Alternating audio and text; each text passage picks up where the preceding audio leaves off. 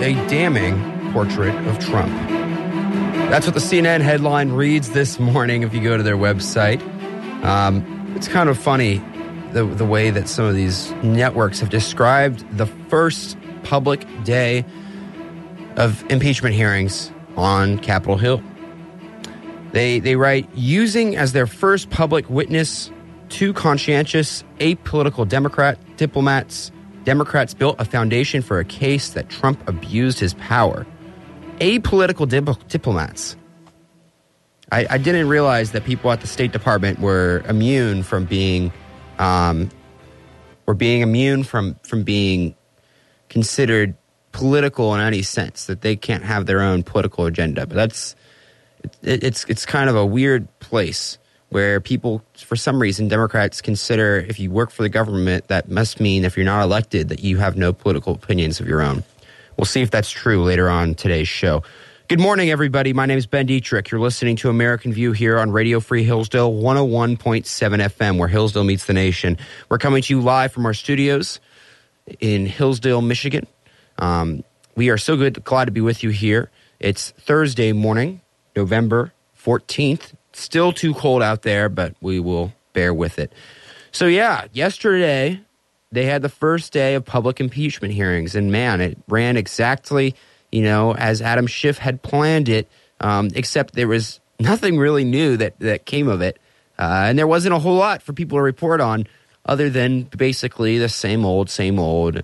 The Republicans say one thing and they're wrong, and the Democrats you know, lay out their case, and of course they're right, and Trump's going to get impeached. I mean, I did a, a, fair reading this morning of the New York Times, CNN, MSNBC, all the liberal channels, and it's it's kind of funny. Um, you know, the New York Times ran an editorial on the editorial page saying, uh, "What did Americans learn from the first day of opening open hearings in the impeachment inquiry?"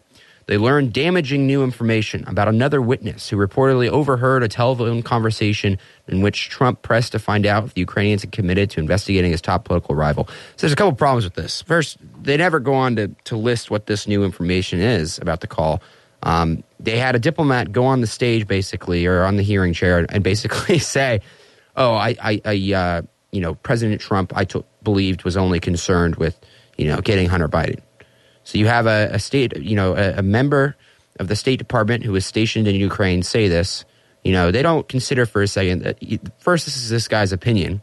I don't know why one more person saying this is what he thought of the events um, really matters. You know, I, it goes back to this idea, and I I remember from my time in Vienna. You know, you just there's no doubt in my mind, no doubt that members of the State Department, like a lot of other Americans have opinions. And, and you know, yesterday, the Democrats hand selected their star witnesses from hearings that they had already heard these people, mind you. They had heard them with the doors closed. Um, and, and when they did these closed door hearings, because they couldn't have, you know, potential any, any people speaking that could damage their case. So they, they selectively leaked the parts of the hearings they wanted you to hear. And then just, you know, the rest was closed door, top secret. We don't want to get that out. And that's kind of what yesterday kind of seems like. Um, I struggle to understand how they think that the American people are going to take serious a hearing, you know, an impeachment inquiry when it's just so one sided. Now, what am I talking about? We're going to explain all of that to you here on American View today. We're going to listen to the opening statements by Representative Adam Schiff as well as Representative Devin Nunes. You're going to be able to hear what both of them had to say um, about this impeachment inquiry, and we're going to break those down for you. Um, eh, so we're going to start there. Let's start with Devin Nunes, and uh, we're going to start first what he what he started his his opening statement with. We'll talk about that, and then we will look at the end of what he had to say as well. Thanks, gentlemen. In a July open hearing of this committee following publication of the Mueller report, the Democrats engaged in a last ditch effort to convince the American people that President Trump is a Russian agent. That hearing was the pitiful finale of a three year long operation by the Democrats, the corrupt media, and partisan bureaucrats to overturn the results of the 2016 election. after the spectacular implosion of their Russia hoax on July 24th, in which they spent years denouncing any Republican who ever shook hands with a Russian. On July 25th, they turned on a dime and now claim the real malfeasance is Republicans' dealings with Ukraine. In the blink of an eye, we're asked to simply forget about Democrats on this committee falsely claiming they had more than circumstantial evidence of collusion between President Trump and Russians. We should forget about them reading fabrications of Trump Russia collusion from the Steele dossier into the congressional record. We should also forget about them trying to obtain nude pictures of Trump from Russian pranksters who pretended to be Ukrainian officials. We should forget about them leaking a false story to CNN while he was still testifying to our committee, claiming that Donald Trump Jr. was colluding with WikiLeaks. And forget about countless other deceptions, large and small, that make them the last people on earth with the credibility to hurl more preposterous accusations at their political opponents. And yet now, here we are. We're supposed to take these people at face value when they trot out a new batch of allegations. But anyone familiar with the Democrats' scorched earth war against President Trump would not be surprised to see all the typical signs that this is a carefully orchestrated media smear campaign. For example, after vowing publicly that impeachment requires bipartisan support, Democrats are pushing impeachment forward without the backing of a single Republican.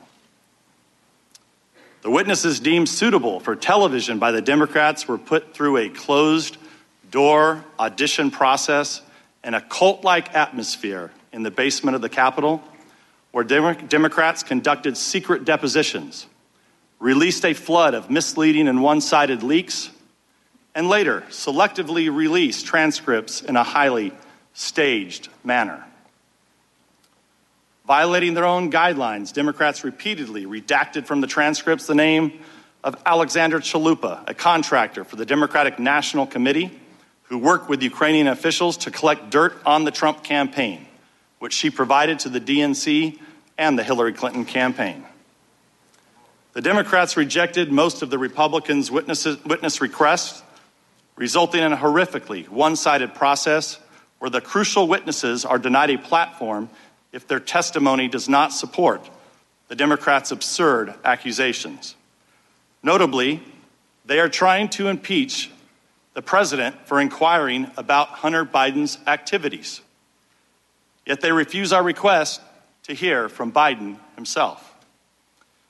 The whistleblower was acknowledged to have a bias against President Trump, and his attorney touted a coup against the president and called for his impeachment just weeks after the election. At a prior hearing, Democrats on this committee read out a purely fictitious rendition of the president's phone call with President Zelensky. They clearly found the real conversation to be insufficient for their impeachment narrative, so they just made up a new one.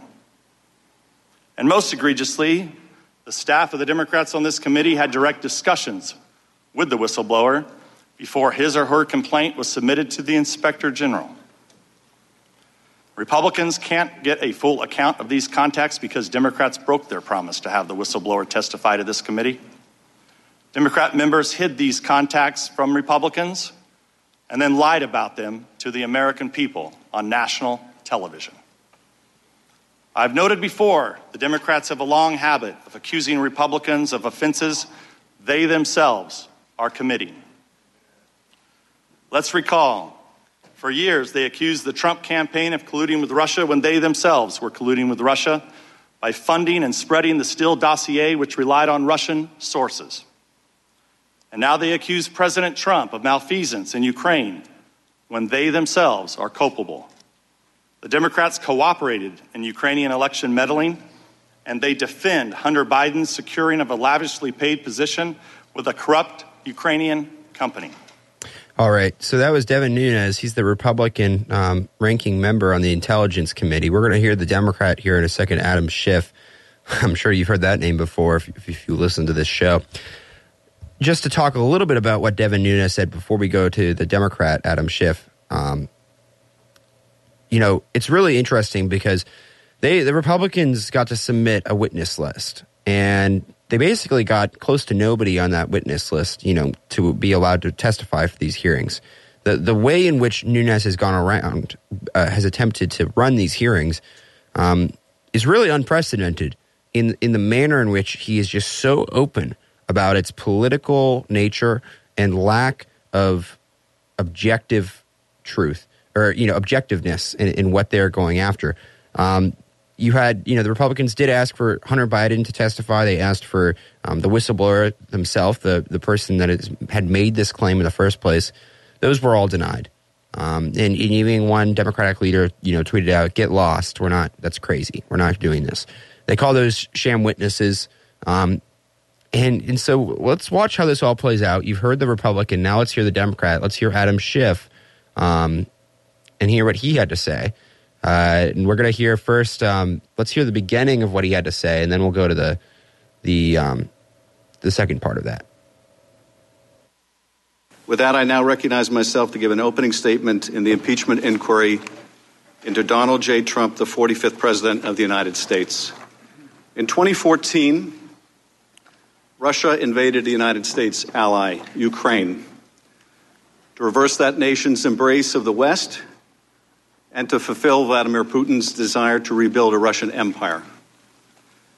In the following years, 14,000 Ukrainians died as they battled superior Russian forces. Earlier this year, Volodymyr Zelensky was elected president of Ukraine on a platform of ending the conflict and tackling corruption. He was a newcomer to politics and immediately sought to establish a relationship with Ukraine's most powerful patron, the United States. The questions presented by this impeachment inquiry are whether President Trump sought to exploit that ally's vulnerability and invite Ukraine's interference in our elections, whether President Trump sought to condition official acts, such as a White House meeting or U.S. military assistance, on Ukraine's willingness to assist with two political investigations that would help his reelection campaign. And if President Trump did either, whether such an abuse of his power is compatible with the office of the presidency. The matter is as simple and as terrible as that. Our answer to these questions will affect not only the future of this presidency, but the future of the presidency itself, and what kind of conduct or misconduct the American people may come to expect from their commander in chief. There are few actions as consequential as the impeachment of a president. While the founders did not intend that impeachment be employed for mere differences over policy, they also made impeachment a constitutional process that the Congress must utilize as necessary. The facts in the present inquiry are not seriously contested. Beginning in January of this year, the president's personal attorney, Rudy Giuliani, pressed Ukrainian authorities right. to investigate. So he's going to go on there. He's going to go after Rudy Giuliani for a while, which is kind of funny because I wasn't aware that Rudy Giuliani is the one being impeached, but it doesn't, you know, whatever can add to the narrative. So you, you hear, now we have an idea. That's the case they're making out there. Um, and uh, we're going to talk about all this. I want you to hear the rest of this here. Um, now, note that in that first clip there of, of Adam Schiff, he says that um, that what is important here is that they already have the information the facts are already laid out. Now let's hear what he says towards the end of his speech, which kind of contradicts that. Although we have learned a great deal about these events in the last several weeks, there are still missing pieces. The President has instructed the State Department and other agencies to ignore congressional subpoenas for documents. He has instructed witnesses to defy subpoenas and refuse to appear. And he has suggested that those who do expose wrongdoing should be treated like traitors and spies. These actions will force Congress to consider, as it did with President Nixon, whether Trump's obstruction of the constitutional duties of Congress constitute additional grounds for impeachment. If the president can simply refuse all oversight, particularly in the context of an impeachment proceeding, the balance of power between our two branches of government will be irrevocably altered. That is not what the founders intended. And the prospects for further corruption and abuse of power in this administration or any other will be exponentially increased. This is what we believe the testimony will show, both as to the President's conduct and as to his obstruction of Congress. The issue that we confront is the one posed by the President's acting Chief of Staff when he challenged Americans to get over it. If we find that the President of the United States abused his power and invited foreign interference in our elections, or if he sought to condition, coerce, extort, or bribe an ally into conducting investigations to aid his reelection campaign and did so by withholding official acts, a White House meeting, or hundreds of millions of dollars of needed military aid, must we simply get over it? Is this what Americans should now expect from their president? If this is not impeachable conduct, what is? Does the oath of office itself, requiring that our laws be faithfully executed, that our president defend a constitution that balances the powers of its branches, setting ambition against ambition so we become no monarchy, still have meaning? These are the questions we must ask and answer. Without rancor, if we can, without delay, regardless, and without party favor and without prejudice if we are true oh to my gosh. Give me a break. all right. So if this is not impeachment uh, you know worthy of impeachment and what is? Right there you hear it you know he makes it very clear Adam Schiff that they're going to impeach the president in the house. There's before these hearings even start. This is purely for public spectacle. Um, and you and you see that there and he says we're going to do it without party rancor. Uh, no, that's that's not really what would happen. Let's not forget that this is the same Adam Schiff that you know started these hearings, as as um, Nunes pointed out. He started these hearings by reading a fake version of this phone call, simply because the phone call, as, as had been originally written, um, was not written in the tone that he was looking for. So he just read his own. This is the same Adam Schiff that you know, when the Russia hoax was still going on, when that was their attacks against the president, he said they had circumstantial evidence that makes it worthy of the president being impeached. So this guy, I don't even know, you know, why he's still around, to be honest, because if there's anybody that has lost credibility in Washington to be objective in, in hearings, it's it's Adam Schiff. We've talked about him on the show for months before this impeachment stuff even happened.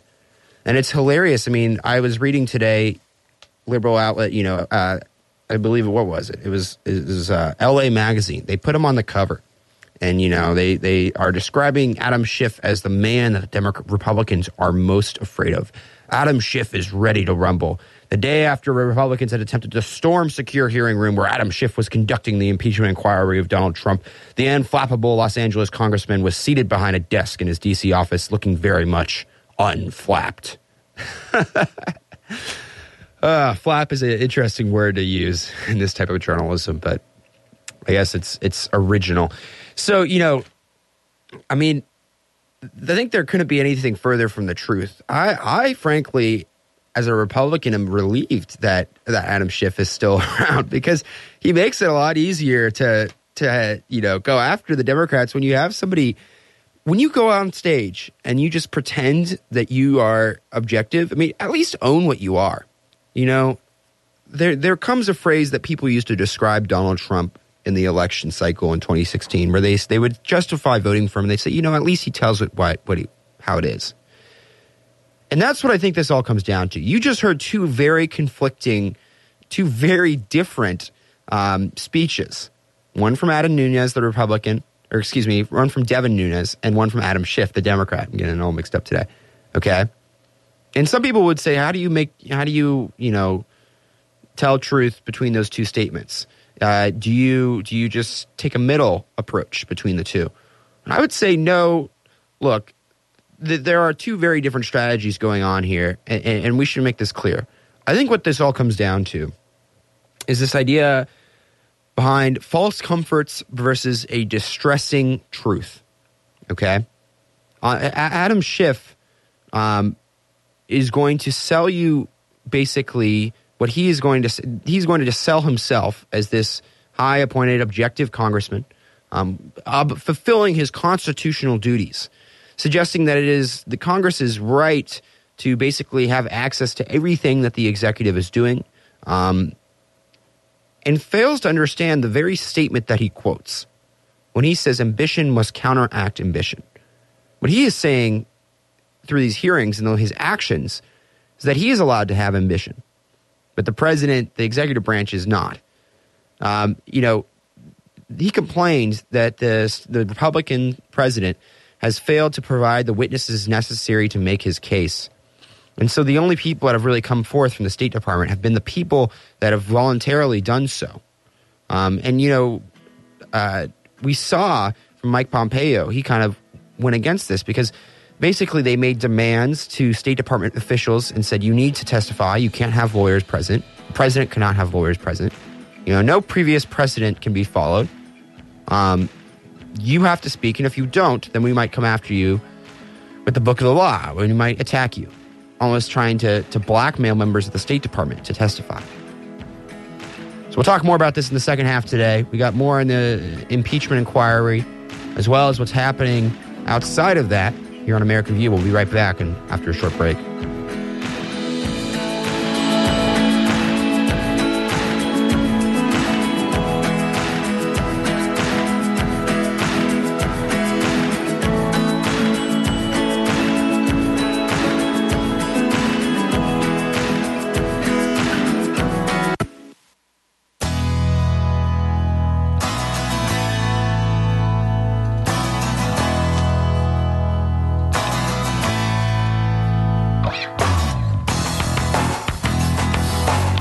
Welcome back to American View on Radio Free Hillsdale 101.7 FM. I'm Ben Dietrich here, coming to you live from our studios in Hillsdale, Michigan. Make sure to check us out on Facebook, American View WRFH. Follow us on Spotify and Apple Podcasts, American View, where Hillsdale meets the nation, guys. All right, so we want to get back to talking about the first public day of hearings, and I want to continue where we left off. And I, I left you with this theme of, of, false comforts versus distressing truth, stealing a little bit of that from um, actually a, a, Shakespeare class I'm taking right now and politics over at the college. So thank you, Dr. Habib, if you're if you're listening out there. Um, look, so it, there's no secret here, like I said, that the Democrats are not impartial. That you know, we, we all know. I think at this point that there there have certainly been bureaucrats in our government that bureaucrats can hold political positions. That oftentimes what we've seen is that they think they know better than the elected leaders, and that can cause frustrations. Um, I've witnessed that firsthand. So, how does Adam Schiff successfully convince the American people that the president should be impeached? How does he silence Devin Nunes? And I don't mean literally because he's tried that and that doesn't really work. How does he successfully convince people that the Republicans are just, you know, crying with their heads cut off because they're not getting their way. Um, and there's no real reason to what they're saying. How does he win this argument? Here's what he has to do to, because you know, there's there's no doubt you're not going to stop being impar- uh, partial, you know, but he can be at least give the appearance of being a little bit more fair. I mean, the same thing goes for CNN. I mean, first of all, the Hunter Biden thing, you cannot just dismiss him as he did in the video we heard earlier. You cannot dismiss Hunter Biden and Joe Biden as somebody the president simply investigated or looked into simply because he's a political candidate that he's running against. You can't just leave that there and then not want to hear anything more of it. You you cannot dismiss the fact that you know your own party uh, went to the Russians and went to the Ukrainians for evidence against the president this the, the, in the previous election cycle. I mean, at the very least, you have to give the appearance that you are entertaining the fact that there could have been corruption committed by Biden, but that that should be handled separately, and that the president should still be held to a to a higher bar rather than hold aid over such a thing um, for political reasons. I think you can do the, both things at once, and I don't think he would actually, you know, actually fairly um, commit to to a trial or a hearing what Hunter Biden had to say, but at least giving in to the Republicans' requests that the, their witnesses be present.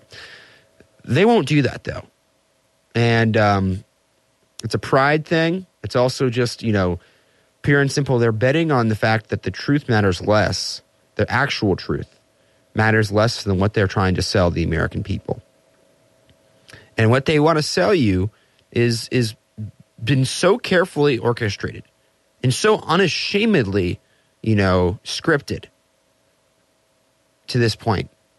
I just I just fail to see how how one cannot see this when you, when you have weeks of closed door hearings, selective leaks coming out, and and then the people that you invite to to testify, um, you know, haven't actually had access to this call, did not hear the call firsthand, but heard it through a chain, a chain of, of people. It's like, all right, let's find a career diplomat that might have been involved in Ukraine that agrees with what we have to say and put them on the mic to basically reverberate our talking points.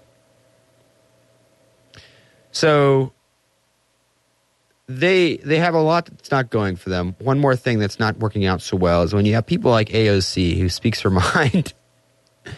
and you know, maybe the only thing worse than Adam Schiff is Alexandria Ocasio Cortez stating what the Republicans have been saying, but with no shame. With no shame. Let's hear what she had to say about the hearings yesterday. This is her 6:30 p.m. yesterday afternoon on CNN. We also need to move quite quickly because we're talking about the potential compromise of the 2020 elections. And so this is not just about something that has occurred. This is about preventing a potentially disastrous outcome from occurring next year. So this is about preventing an election in which the American people would reelect Donald Trump to president. Oh, that would be bad. That, that's why this smear campaign is necessary because, you know, we, we know better. Uh, it, it's it's so obvious. I mean, she has no problem saying it, and neither will her supporters. So, you know, if you are going to understand American government properly and the Constitution as it was written, you know, going back to what Adam Schiff had to say about ambition, counteracting ambition, I think you have to accept and be honest about what human nature is and the self interest that people come with to the table. And I think that's why Donald Trump succeeds and why these arguments, I think, ultimately will fall.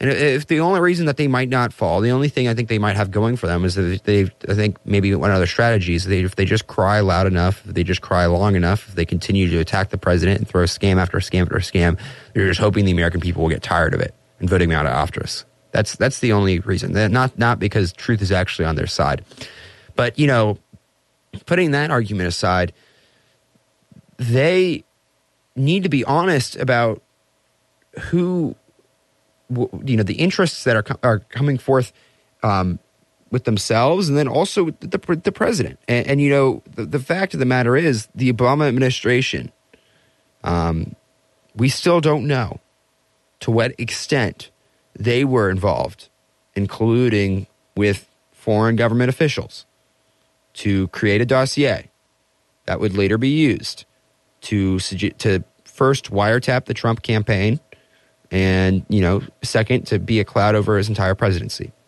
And we talked about that on the show before too. Now, outside of the impeachment stuff, and you can continue to follow that, um, and it'll be interesting. Hopefully, they say it will be over soon. We we see we are told this should all be over before Christmas. Um, and I think the the ending that we all suspect is that they will impeach him in the House and it will die in the Senate. But we will see where this plays out. So let's let's move away from all of that now.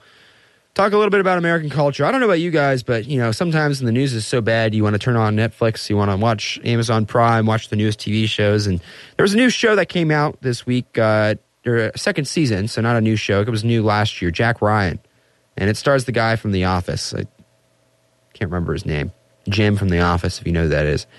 First season was okay, and the second season, this something hilarious happens, and it goes back to this this idea that we were talking about here, where the left would rather sell you something, a, you know, a comforting narrative of things that conforms to their narrative, a false truth, so to say, that conforms to the narrative they are selling you, than than be honest about anything that could possibly damage their argument.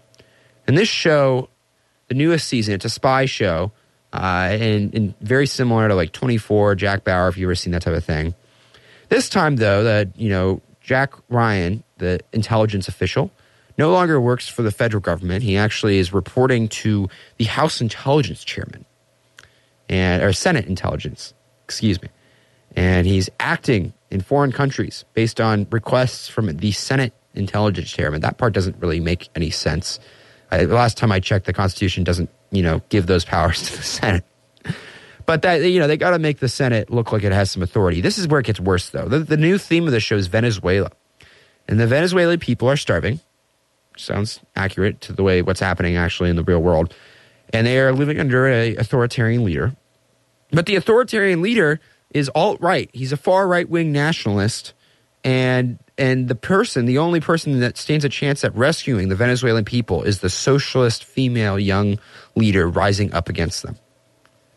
I mean, are you serious? I, I can't. This is such an insult to all of the people of Venezuela, all the Venezuelan immigrants in in this country, anybody who has been a victim of socialism. To suggest that the you know to, to sell to the American people basically a show, which yes, it sells itself as fiction, but but clouds clouds reality by taking the true state of Venezuela, by suggesting that the reason for their policies is because of a far right wing dictator not socialist policies, which also have been put in place by a dictator. You know, um, this this socialist, you know, national socialism, having an authoritarian leader that that gives out socialist policies, that's not something new. That, that doesn't go well with the way they teach history in the in left leaning textbooks. But when you actually look at history and how some of the most oppressive regimes have come to power, I think most of them have been communist or socialist minded. Nazis were the National Socialist Workers Party.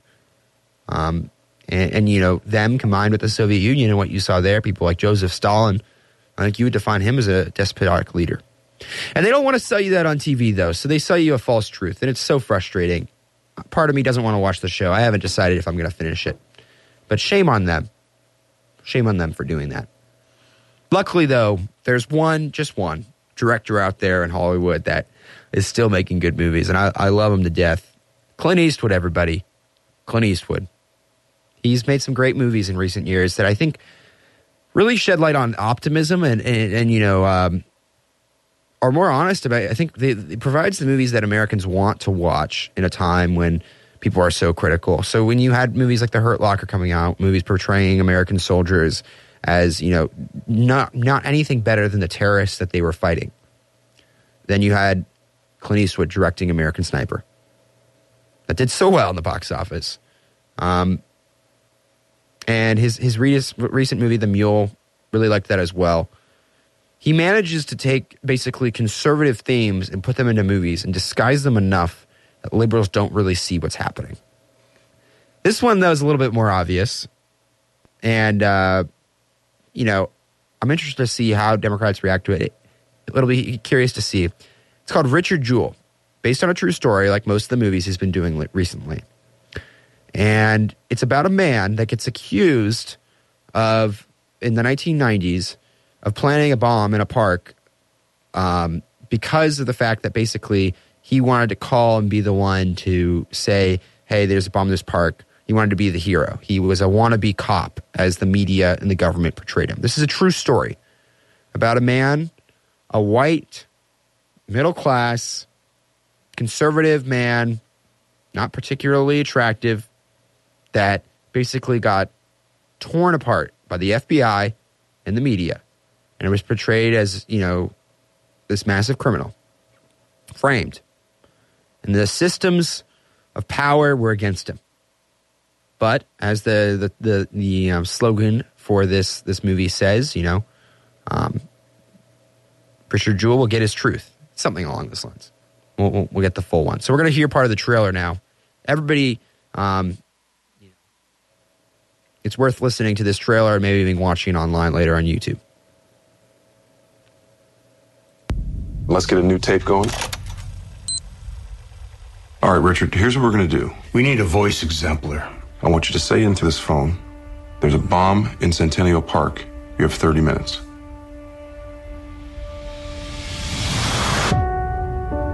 Richard, you're a national hero now. Thank you, sir. but I was just doing my job. You always look at the guy who found the bomb just like you always look at the guy who found the body. Jewell fits the profile of the lone bomber. A frustrated white man who is a police wannabe who seeks to become a hero. We're running it. You're a suspect. You don't talk. I talk. Say it. I don't talk. This might be the only way to clear your name. I want you to say there's a bomb in Centennial Park. You have 30 minutes. Stop trying to be their best friend. I was raised to respect authority. Authorities are looking to eat you alive. There's a bomb in Centennial Park. You have 30 minutes. I'm sorry, what? His accusers are two of the most powerful forces in the world the United States government and the media. I do want to help y'all. I'm law enforcement too. There is a bomb in Centennial Park. You have 30 minutes. Did he do it? Richard Jewell is an innocent man. He's a hero. There is a bomb in Centennial Park. You have 30 minutes. One more time, just a little louder. I report the facts. You've ruined this man's life. There is a bomb in Centennial Park. You have 30 minutes. Do a couple in a row.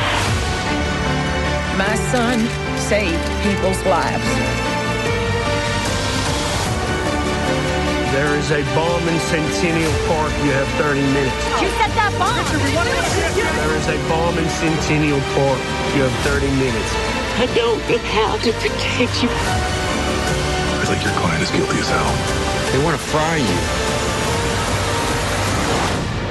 you. You ready to start fighting back? He nods his head. Richard Jewell. It's a new movie. The world will know his name and they will know the truth. That's the slogan there. Um, and I think it really depicts, takes a story, an anecdote, really important, a true story. Um, and it depicts, I think, what the, the struggle of our current generation is and why we have people like Donald Trump. It all kind of comes together when you think about it. When you think about what you watched in this hearing, um, the narratives haven't changed in the in the hearings. You know, going back to impeachment from what you saw in 2016, looking at what Nunes had to say and what Schiff had to say. Now watching this movie, I mean, this is about faith in institutions. I think the movie and, and even our, our current problems of the day, and why this movie I think will be so applicable. Do we provide blind faith to the people of our government, to our leaders? Do we provide kind of a blind sort of allegiance in which we assume because they are on positions of power that they should be trusted, that they are impartial, that because they are government bureaucrats that are serving their country, that we should take to truth what they have to say and and not always consider you know the the other facts or provide at least at the very least a platform for those who are being oppressed or those who are being attacked from speaking their voice. And you know this is not a threat that's unique to america. Um, i think you saw this in a lot of previous institutions in, in history whether it be the kings of you know the, the kingships that you see in shakespeare's plays that you know he describes or um, the romans as well we cannot offer blind allegiance to institutions. We cannot offer you know we cannot sit, sit basically and believe in the false comforts simply because they are comforting simply because ideas are you know the, the, the truth is too painful to hear. And, and and so I think why you see somebody like Donald Trump rise up, despite all the things that you might not like about Donald Trump, is because of the fact that he, like I said, calls things as they are or says the things that people for so long have not been willing to say. That, you know, he does not pretend to be impartial. He is clearly partial. He is so obviously trying to support himself in his tweets. You know, it, there is no doubt that he, he's going to defend himself until the day that he leaves office. You know, regardless of whether or not he is right or not, because that's what people often tend to do. That's what you do in a court case, and that's what the Democrats are doing. The difference is the Democrats don't want to admit that they are humans too.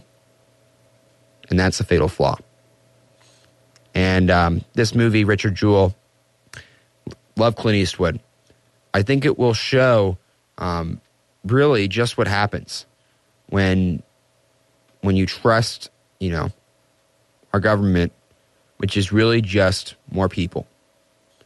You know, you can't ignore human nature.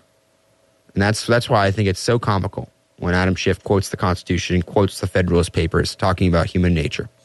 And yet he misses the big point. So, um, we will continue to follow all those stories. Um, you know, one more thing I want to leave you with today before we go. Nicole Ault, she writes for the Wall Street Journal now. She was the editor in chief of the Hillsdale Collegian last year. And she wrote an op ed for um, the Wall Street Journal. It was about what she called the, uh, the cancel culture, the left. Another, you know, misconception, I think, of human nature that, that is really dangerous.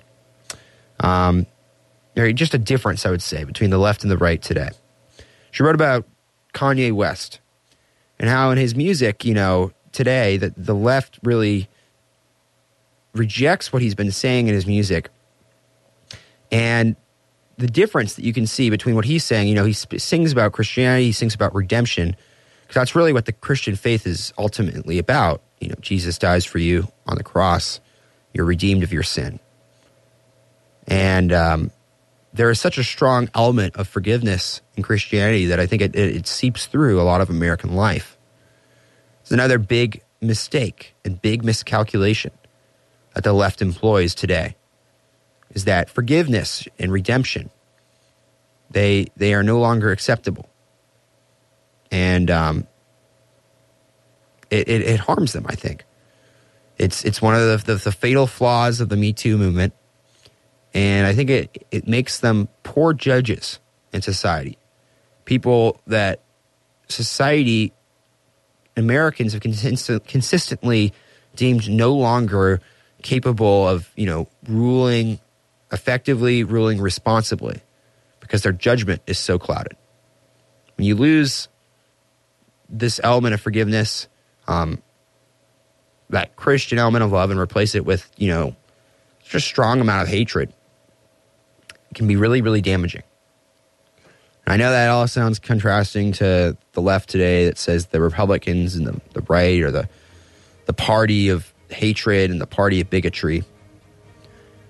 I would challenge all those out there that sub- subscribe to um, that narrative, the, the more left leaning narrative, to stop simply using words like bigot or racist or homophobe and to articulate what you really mean behind those things.